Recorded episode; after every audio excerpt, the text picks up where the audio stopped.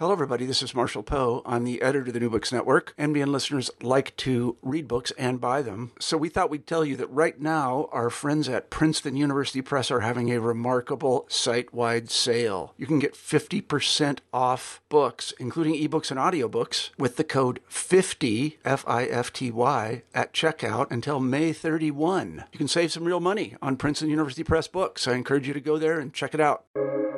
Welcome to the New Books Network. Hello and welcome to New Books in the Indian Ocean World, a podcast channel on the New Books Network. This podcast is for listeners who want to sail the waters of the expansive Indian Ocean to learn about its past and present. Thank you for joining me today. I'm your host, Ahmed Al Mazmi, a PhD candidate at Princeton University. Today, we are here to talk to Professor Hassan Khalilieh and about his new book, Islamic Law of the Sea Freedom of Navigation and Passage Rights in Islamic Thought published by Cambridge University Press in 2019. Professor Hassan Khalilieh is a senior lecturer in the departments of maritime civilizations and multidisciplinary studies and a senior research fellow in the Leon uh, Recanati uh, Institute for Maritime Studies and uh, Leon uh, Charney School of Marine Sciences at the University of Haifa.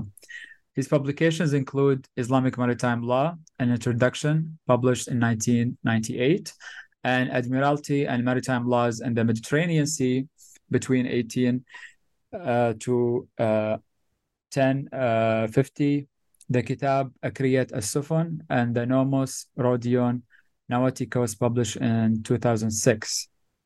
Today's book, Islamic Law of the Sea, discusses the doctrine of modern law of the sea, which is commonly believed to have developed from Renaissance Europe.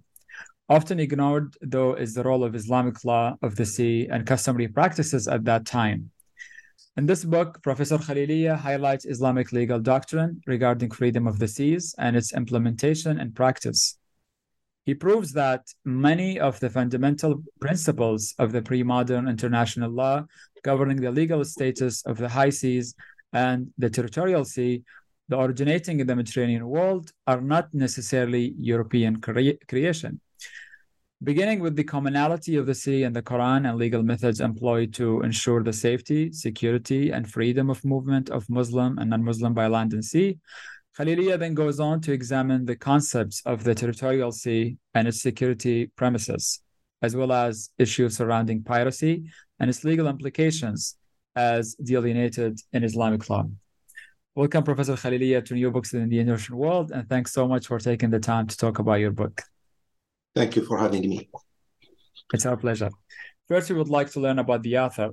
Can you please start us off by saying a few words about yourself? That is, where you grew up, where you went to school, how you became interested in your field of study, and if you would like to mention any mentors. Yes, um, I grew up in Nazareth, um, Palestine, Israel today. Um, I went to high school in Nazareth, then um, moved to University of Haifa, where I graduated from Department of Middle East History and uh, and Archaeology. I, I pursued my MA degree in Maritime Civilizations, specializing in Islamic coastal defense system called RIBATs. Then, in my second year as a graduate student, I applied to Princeton with the aim to continue my to pursue my, my academic career and Islamic coastal fortifications. Um, I was admitted in 91, um, you know, in the Department of uh, Near Eastern Studies under the supervision of Professor um, Abraham Udovitch and, uh, and, uh, and Mark Cohen. Um, this is how I started, you know, uh, where I started my, my graduate studies in Princeton. Um, when I arrived in Princeton, um, I was thinking that, you know, as I said, to pursue my my dissertation on Islamic coastal fortification.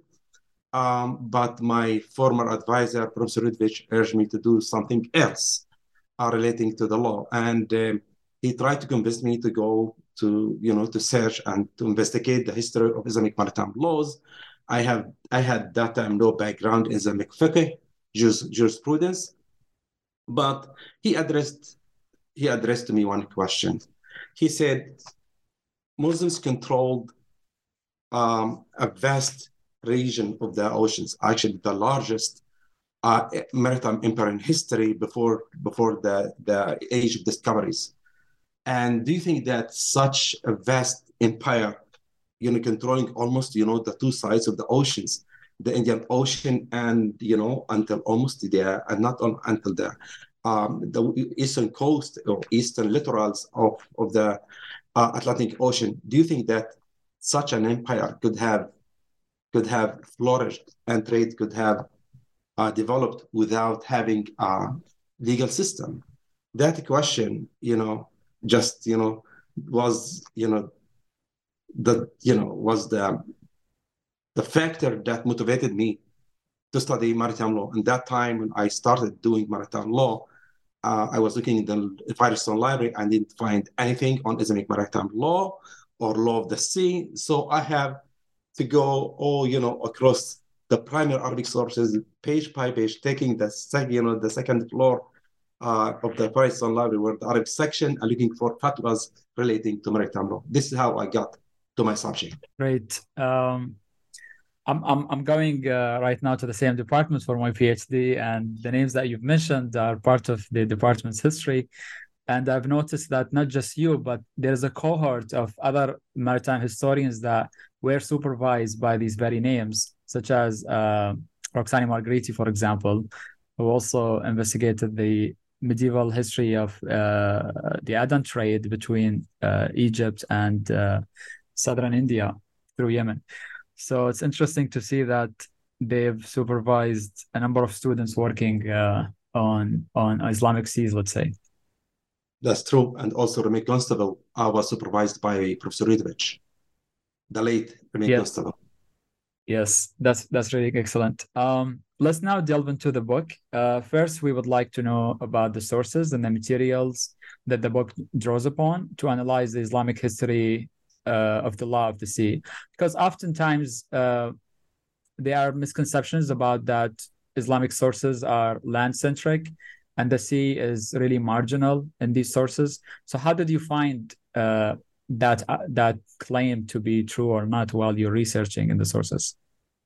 In fact, that you know, um, we are scholarly motivated by uh, by Western scholars, and uh, unfortunately, you know, even my books, I I don't use the term medieval because uh, you know medieval applies to Europe, doesn't apply to to the Islamic world.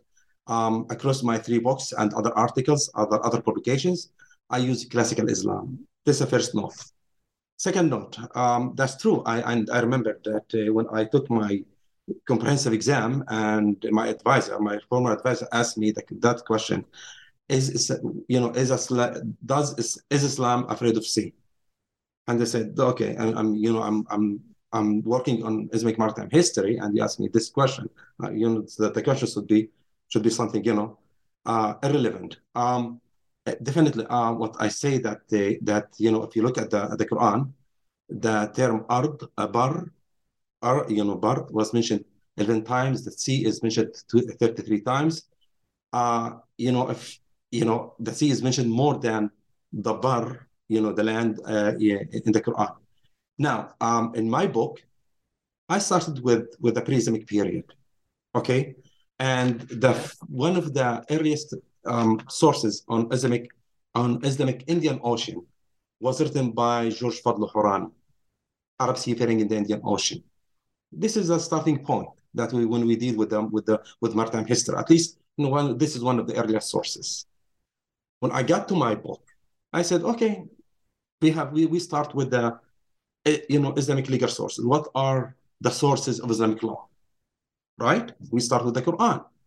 Then I got the Quran. I got all all the 33 verses that deal with that deal with the with the with navigation and the freedom of navigation and exploitation of natural of the sea's natural resources. Okay, and you discover that most actually, actually most of the Western scholars who deal with Islamic maritime history or Islamic legal history do not refer to the Quran, and this is a big mistake.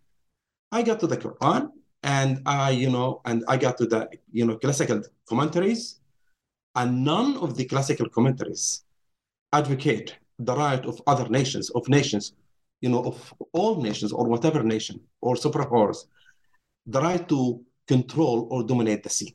So in, in principle that the Quran the, the Quran says, okay, you have jurisdiction over over, over offshore offshore uh, zone, but you don't have jurisdiction total jurisdiction over the high seas. Okay, this is the starting point of my of my research. Then this, you know, I, I just devoted subsection on the commonality of the sea in the Quran. Then we got to the commonality in the sea in the law of nations. Okay, um, listen, um, most of the sources, uh, the, the earlier, the earliest sources on international law in Islam were written before the establishment, and you know before the establishment of the of the famous uh, four law schools, the Hanafi, Han- Han- Hanafi, Maliki, Shafi'i, and uh, and Hanbali. And uh, Siyar, the book of the books of Siyar, touch in one way or another in coastal in, in, coastal defense system and touch on the freedom of navigation in Islamic Islamic law. This is second source. And the most important source, and that was really an astonishing discovery, is referring back to the Prophet Muhammad. And I have discovered, I mean, I have discovered these three, these treaties and safe conducts were already published by, by scholars. But very few paid attention to the to the maritime aspect of these uh, of these treaties and safe conducts. And the most astonishing safe conduct I have come across is the Treaty of Ayala, and I can talk about it if you wish. Right. Um, and, and in pushing back against these misconceptions, uh, misconceptions, I guess, you must have faced um, some challenging moments in navigating legal and narrative gaps in scripture when discussing the law of the sea. So, how did you navigate these gaps and how did you complement the Islamic sources? I went back to, to the pre to the pre-Islamic period. Okay, I started with the Roman. I mean, the Roman we have the oldest so far. Among the oldest uh, uh, laws are the Roman laws. Okay, but the Roman laws are not. I would say when we deal with the Roman law, we deal with the Mediterranean. We don't deal with the Red Sea we don't deal with the Indian Ocean. Okay? Moreover, with, when dealing with the Mediterranean, it's it's it's you know it's a unique uh, sea because the, the whole Mediterranean was surrounded by the Romans. Although the Romans were not uh, sea travelers, with their I mean most of the uh, most of the uh, sailors and the navies were, consti- were constituted or con- were constituted by, uh, by Egyptians and Greeks. The Romans themselves were sea travelers. Okay, when we go to the law of nation, okay, uh, we we don't deal with international law there because they had no power that shared uh, the Mediterranean with the Romans. So most of the European, uh, not only most, the great majority of the early European, early modern European sources refer to Roman law and ignore other nations' laws. I went back to, to the early 17th century with the Hugo Grotius. And you know, the, we know the story what happened with the Katrina um, when uh, when uh, when the Netherlands captured you know the Portuguese the Portuguese uh, ship in the mm-hmm. the Strait of Santa Katrina, yes. Yes. And you know, he, he wrote that that chapter. He wrote that chapter, you know, the, the his book is called the the laws of prize, and he has a subtopic on the freedom of navigation. Okay. But he didn't aim, you know, he didn't mean freedom of navigation to non-European, but European. The Europeans have also the right to navigate the, the eastern seas. But afterwards, we see that the, when the Europeans penetrated into the Indian Ocean, there, there is nothing called freedom of navigation. And my starting point was how to prove that what, which, what, was written by Grotius had already its historical background in other nations. The Muslims controlled, I mean, not controlled, the Muslims dominated, dominated the overseas trade, maritime lanes, and and the and the um, you know uh, uh, maritime trade in the Indian Ocean, not by their naval powers, but the, by their trade and, and commercial activities. So the sea, until the, until the penetration of the Portuguese and the, and the penetration of the Portuguese was free from, uh, from uh, intervention of naval powers you know, during that period. Yes, and but if we backtrack to think about the early Islamic thought, uh, how, how, do you think the concept of uh, safe conduct uh, played out in shaping the law of the sea? Where, where does it come from? Ah, safe conduct. Um, uh, aman, you mean? Uh, right? Yes. Yeah. Yeah. Uh, the earliest maritime safe conduct I have found is related to Prophet Muhammad sallallahu alaihi wasallam. Um, the, the safe conducts um, he granted to the port city of Ayala, Mekna, um, and uh, um, uh, Najran, and other other places. I mean, these are the three first places where the maritime aspect is covered there in the safe conduct. Now, if I look at the Prophet Muhammad safe conduct that he granted to Ayala, he has only, by the way, he has only two lines dealing with with that with that uh, with that concept. Two lines. Um, I'm going to read the two lines in a minute, please hold. This is a guarantee of protection from from God and Muhammad, the Prophet, the messenger of God, to Yohanna bin Ru'ba and the people of Ayla for their ships. And this is, this is the most important part. For their ships, their caravans by land and sea, and they, all that they are with them, men of Syria and of Yemen, the seamen are under the protection of God and the protection of the Prophet Muhammad. So two lines. What I what I what I understand from the two lines. What the Prophet said, um, that he grant safe conduct to the ships of Ayala, ships belonging to the to the you know the ship owners in Ayala, to the ships arriving in Ayala, to the ship, to the people arriving aboard Ayala's ships, or uh, aboard, uh, aboard foreign ships traveling for Ayala, protection of territorial sea, and protection of goods and protection of persons. Uh, he talked about the integrity of Ayala through the two lines, and the safe conduct simply covers covers Ayala and those who in Ayala and those who live in Ayala. Why Ayala in particular?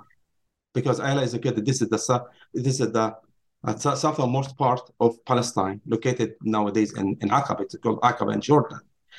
Um, and Ayala was the port city of the eastern communities arriving from China and India to Palestine and and the and the Mediterranean part and the Mediterranean region. So the safe conduct normally is granted for, uh, for a period of time of one year, uh, unlike the truce. It covers, um, it, it provides protection to per, in person and properties. In case of the musta'min, alien merchant, is robbed or killed, the state is held liable uh, for uh, for the safe for for the safety uh, for the safety of, of of the trader and his his his uh, his chattels as well. Um, the safe conduct later on was copied by the Portuguese in a different way, different way, called cartas, in Arabic called cartas. But the cartas, in, unlike, unlike the safe conduct which was given, which was granted free, the cartas, uh, the person who, who holds the cartas have, has to pay uh, money in order to get that permission. And this is the way how the Portuguese controlled the overseas trade in the Indian Ocean. Right. Uh, in covering the, the vast geography from the Atlantic to the Indian Ocean, do you find Islamic law influenced the development of the doctrine of free, uh, the freedom of the seas in different ways and in different regions? Uh, or do you find there is a, a homogeneity across all of these geographies? If you look at the Indian Ocean, there is nothing called international law. Simply, people moved free, freely in the Indian Ocean because there, there, there were no, no naval powers in the Indian Ocean. I mean, we, they, they were they were in the, in the Southeast Asia, but not in the western part of the Indian of the Indian Ocean. Although we talk about about the Indian uh, um, Bawarij uh, pirate ships, okay, but there was no serious power, serious power in, in, in the Indian Ocean. However, the Mediterranean is a different story. When Muslims captured the Mediterranean, when Muslims captured the eastern, western, and southern parts of the Mediterranean, it is the first time in, in, in maritime history of the Mediterranean when this Middle Sea was shared by two powers, Christians and Muslims. From almost 330, from the days of Alexander the Great, until the rise of Islam in 634 in the Mediterranean, 634. We are really talking about almost one millennium, one millennium, right? The Mediterranean was called Mare Nostrum, our sea, by the Romans. It was the sea of the Romans.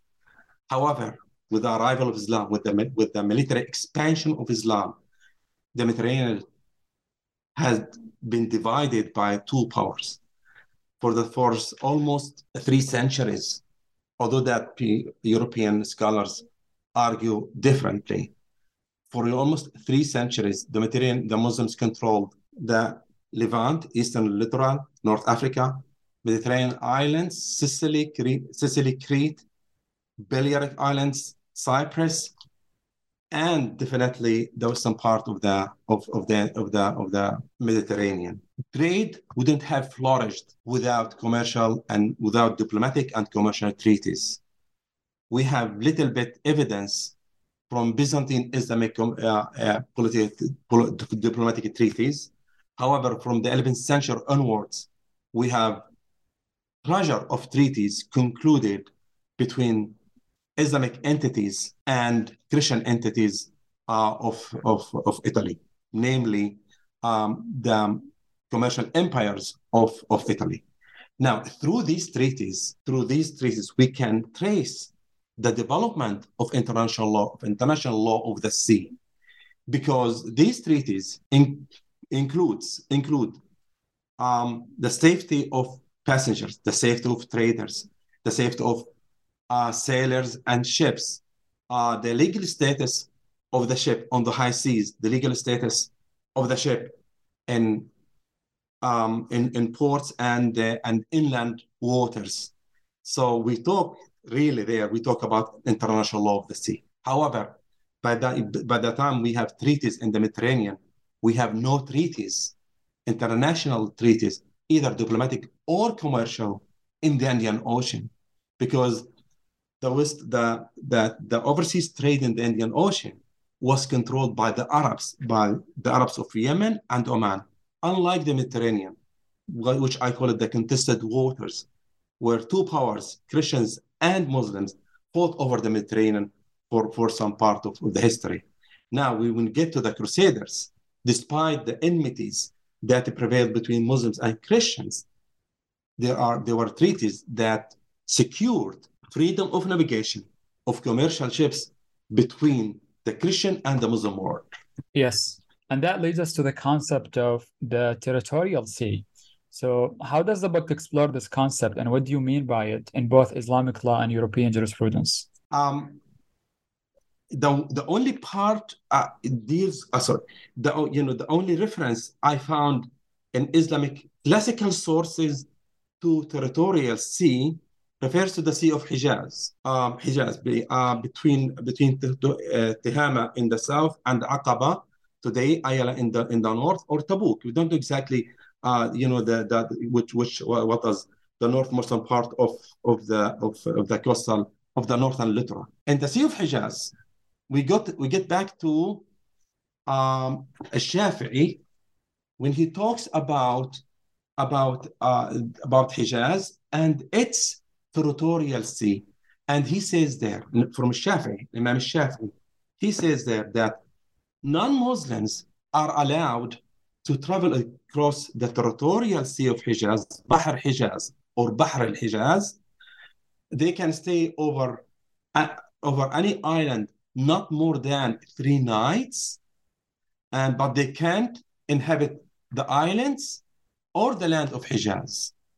This is the only reference which connects connects bit, uh, the, the sea to the holy, the holy sites or holy, holy places of Islam. Because The Hijaz is called Haram, and the, the, the whole Haram applies to the whole coast of the Hijaz.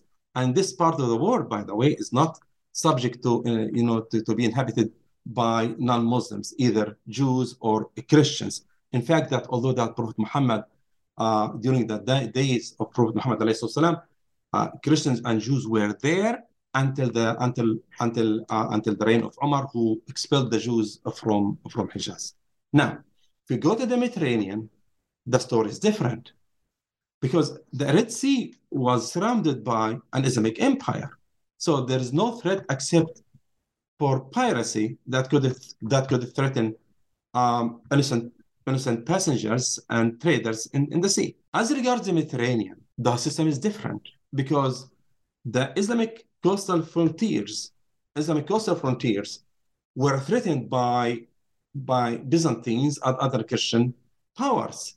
Therefore, they had to, to create some, you know, a sort of buffer zone at, you know, in the sea or offshore zone in which if any ship arrives or watched from the from the shore, um, Muslims can repel or defend their, their coastal frontiers either by those who station the frontiers or by launching uh, warships against against hostile attacks. So, the if we look at the treaties concluded during the 12th, during the late 11th and early 12th centuries and, and afterwards, they say all that is conclude uh, includes parts called Bihari, its seas, with what meant uh, by its seas um, is the offshore zone of the Islamic littoral. So in this part, ships are not allowed to enter to the territorial sea unless it has it is provided it has given or granted uh, aman or the ship is part of or the ship is flying the flag of uh, Dar al-Ahid, abode of truth, or in case of distress, Muslims have to provide had to provide assistance uh, in this case. And in case in distress, and Muslims are not allowed to confiscate or to enslave um, voyagers on and seamen or uh, of, uh, and seamen, even if the ship flying the flag of a um, you know uh, of uh, enemy state. Thank you for elucidating the the distinctions uh, when it comes to territorial sea. Um, so, what insight does the book provide on the relationship between piracy and Islamic legal principles, challenging the conflation of piracy with jihad?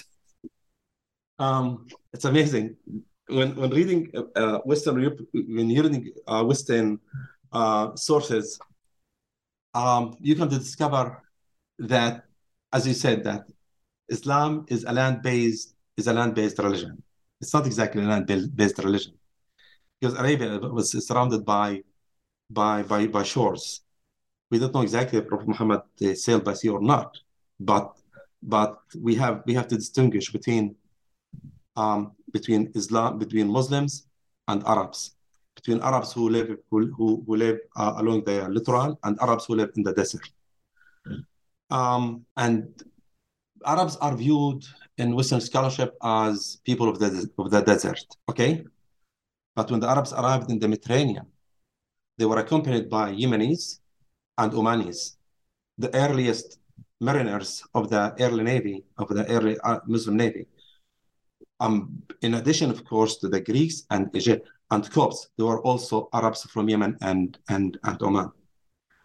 So, um, Muawiyah who established the first Islamic Navy in the Mediterranean, has had, had uh, uh, two um, two parts. You know, the, the Egyptian part, the, especially the Egyptian Navy and the Syrian Navy. And in the course of the history, within 40 years, Cyprus was captured by Muslim Rhodes, and the Arabs uh, seized um, twice. Seized, seized, they seized um, Constantinople in the aim to capture it. And in eight in the early ninth, ninth century, Crete was part of the Muslim world. Sicily, the biggest island in the Mediterranean, was part of the Muslim world.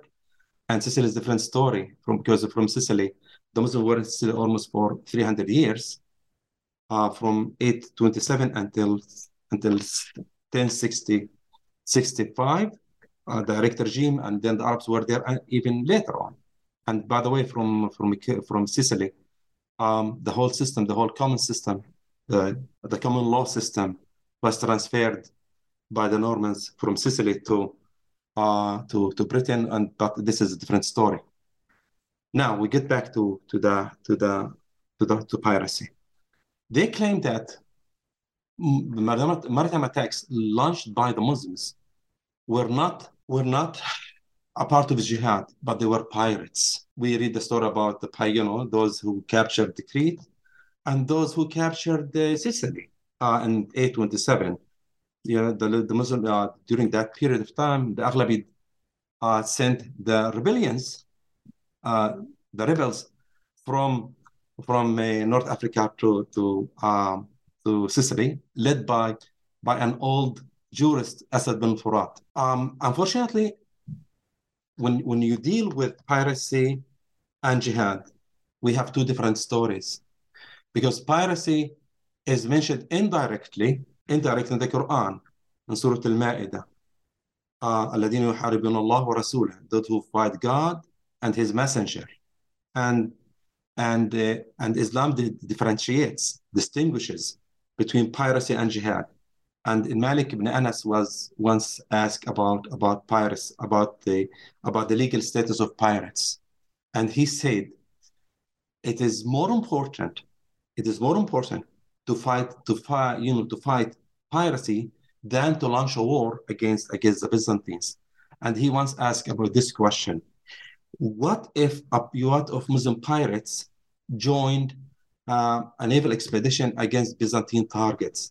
Are they exonerated? That's it, that are they free from being trialed, sent to trial? He said no. Pirates should be trialed wherever you know, even if they are, even if they are, you know, even if they take, even if they take part in in the jihad. So piracy and jihad is two different terms. Unfortunately, again, most Western scholars apply apply piracy to jihad when jihad is not is is is legally different from piracy. So in case of piracy, the rules set out by Muslims, by the way, um, and, and you know the the punishment uh, against pirate against pir- pirates, they are implemented. They were implemented by the French and the British uh, in the in the 19th century. The, the the Quran said they are either crucified, you know, crucifixion, or or exiled, or or or. These, these rules uh, were adopted by by the by the Brit by the, by the British and the French, and they sent the exiled pirates to the New World. Yes, um, and if you would think about the, the notion of piracy further, what contributions does the book make to the understanding of the historical connection between Islamic legal sources and the development of the law of the sea in Christian Europe? Um, if you look at piracy, um, first of all, um, the, the rules set out by, by Muslims, by Muslim jurists, by classical Muslim jurists, uh, were in one way or another implemented by, by, by, by, by, by Christian powers. And I may name the French and, uh, and, uh, and uh, the Britain, the, the British. Second, when dealing with piracy, it's very difficult to combat you know to combat piracy. You you can combat you can fight piracy in the state level, personal level, and international level. In the in, in the private or personal level, um, you never you never uh, sail you know, a, you know, a ship doesn't sail by itself, you know, alone without without being in without being in, in a concert or convoy with other ships, right? So in case of distress, you know, pirate attacks or uh, or natural distress, other ships can you know can, can provide assistance. In a state level, um, I will take an example of you know the Fatimid Navy in the in the Red Sea normally this part of the world was was you know was a hut or place for uh, for for pirates, uh, a nest for pirates. Um, when ships arrived in Aden, uh, they were normally escorted by military ships until they arrived to, to Aydab. From Aydab, the, there the, the, the maritime lanes are safer. Um, if you look nowadays, what's happening, you know, at least uh, until a few years ago, what's happening on, and you know, in the of the Somali coast. Ships, commercial ships used to arrive in Aden and they used to be escorted by either Danish or American warships. You know, yesterday is like today. Sorry, today is like yesterday. The mean, uh, you know, the uh, military means uh, employed by Muslims in the medieval times were impl- are implemented in our days. I, even actually, in fact, when when you sail uh, of uh, when they sail uh, within the Strait of Malacca, the lo- the longest uh, strait in, on, on, on Earth, almost 700 kilometers or more. They are ships are escorted by by by, by naval powers. On the international level, mo- most of the treaties I have come across, um, those who can that conclude with the Crusades, with the Mamluks and the Crusades, and uh, Italian city states and um, North African entities deal with fighting piracy on, on the international level. That's to say that that in case privateers or pirates of whatever entity attacked Islamic ships or vice versa, um, they had to provide the you know that entity had to provide assistance, and if they if the if the privateers happen to be their citizens, they have to be trialed, and they the, the, the that uh, entity had to pay comp- compens- compensation in case of loss to the cargo or in person. And if we move forward uh, forward in the uh, timeline, in, what in what ways does the book challenge the conventional understanding that the origins of international law of the sea is European? It started with with, with Hugo Grotius and in the early 1619, and it was it was followed by you know by by, by other uh, European writers. Um, they contend that that um, the, the, law the law of the sea is is uh, an is a European establishment. Although that although that Grotius refers to the non-Europeans as infidels, and he said that the infidels had their own uh, their own traditions, but he never mentioned what kind of traditions I uh, they, they, they had they have. Um, um, I would say that, and, and even actually, Grotius uh, referred to the Bible, but he doesn't refer to the Quran, although that the Quran during his time was already translated into Latin.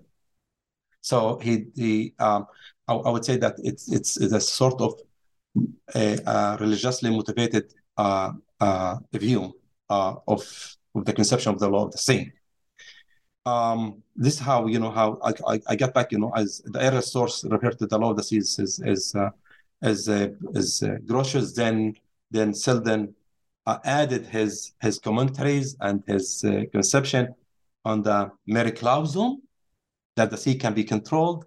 This is a you know this is a what's called the debate between European uh, writers in the seven in the early 17th century, but both writers Selden and Grotius paid no attention to other nations' contribution to the law of the sea.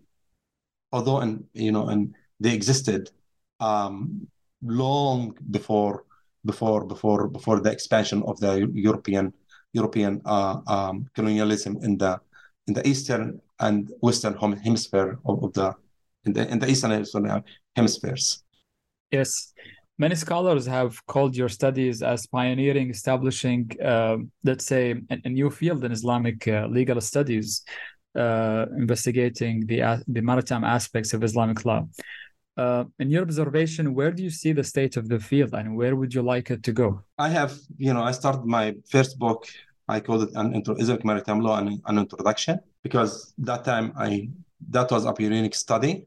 Um, you know, I as I said that I had to look for for the sources, looking you know looking uh, throughout the classical and primary uh, jurisprudential sources page by page to look for the sources, unlike our days, which is almost is available in the internet. And um, then the, the next plan was, the next uh, step was to compare. Uh, this what that was my second book to compare Islamic maritime laws with the with the Roman and Byzantine maritime laws, what Islam what uh, Islam had adopted, what Islam had rejected, and what Islam had had had uh, uh, established. Uh, differences and between and then the third step you have to go for international law of the sea, which is basically based on my second dissertation. Um, I submitted to the Law School of Law at St. Thomas University School of Law in Miami. And later on, I developed into a book um, because I wanted to show, you know, to other people what is the contribution, other nation people, what is the contribution of Islam to the development of, of international law. No, I, I couldn't come, I couldn't reach this knowledge without having a legal background. Um, I, I basically, after my PhD in Princeton, I pursued my LL, my LL, LLM degree in law at the um, um, Tulane School of Law, um, where the where I specialize in and maritime laws. This is how how this is how I was exposed to international law of the sea. Um, my my third book, I said, okay, it took me seven years to write this book. Um, I had to look for uh, sometimes in specific terms in treaties or jurisprudential sources or the like and to develop the, you know to develop this this concept. Um, in my book, I covered, as I said, as you said, uh, three topics. I never touch on environmental law because of the lack of time, but an article will be submitted in, uh, and a contribution will be submitted to a book which will be published, published by Cambridge University Press on Islamic, uh, envir- uh, Islamic maritime envir- environmental law. Um, and from from this book, um, I'm going to, I have already embarked on a fourth book on the evolution and the development of maritime laws, Islamic maritime laws, including law of the sea in the Indian Ocean. And you know, if the time, if time is left, I'm going to write a book on the Islamic origins of the early British Admiralty law. That sounds fascinating. Can you say more about your current projects? Um, which directions are you taking? Are you developing the same sort of set of questions elsewhere, or are you taking on different questions? I'm taking more different questions uh, in, in my in my in my fourth book in my in my coming book. Uh, in fact, um, this book came uh, based on on treaties, body treaties from the early 10th century CE. Uh, and the treaty is called uh, مسائل في أسباب البحر responsum response regarding maritime issues. um, this subject is, you know, covers issues pertaining, for example, to boarding process, how how you know positioning and seating on on the vessel, the use of utensils, laundry, baking, damage of equipment, dispute on board on board ships uh, movement of people, um, collision, seizure. This is very fascinating. We are talking about about almost 25 pages, but the 25 pages cover a you know you know um, vast you know really um, uh, all aspects of life at sea. So this is my project, and uh, my project will be. Uh, I will start with the 10th century maritime treaties uh, about the maritime treaties, I, and I end up with the with the maritime codes of Malacca from the early 15th century. So I'm going to compare the two the, the treaties with the maritime codes, how such small fishing village became an emporium in the 15th century, and what was the role the role of Zheng He, the famous Chinese admiral on the establishment of Islamic maritime laws in the eastern part of the Indian Ocean. That sounds amazing. And I'm glad that more scholars are paying attention to Omani Ibadi sources. And uh, recently, the book of Professor Elizabeth Lambourn have mm-hmm. uh, drawn upon uh, the Ibadi source Bayan al-Shara from the same period uh, to discuss some aspects of life at sea. And there is much more in Omani sources about maritime law and life at sea that scholars should pay attention to. So I'm glad that you're uh, picking on that. And, and my own dissertation also uh, is really based on on these Ibadi sources that I would really would yeah to to to uh, to convey more about I guess uh, to to to the readers.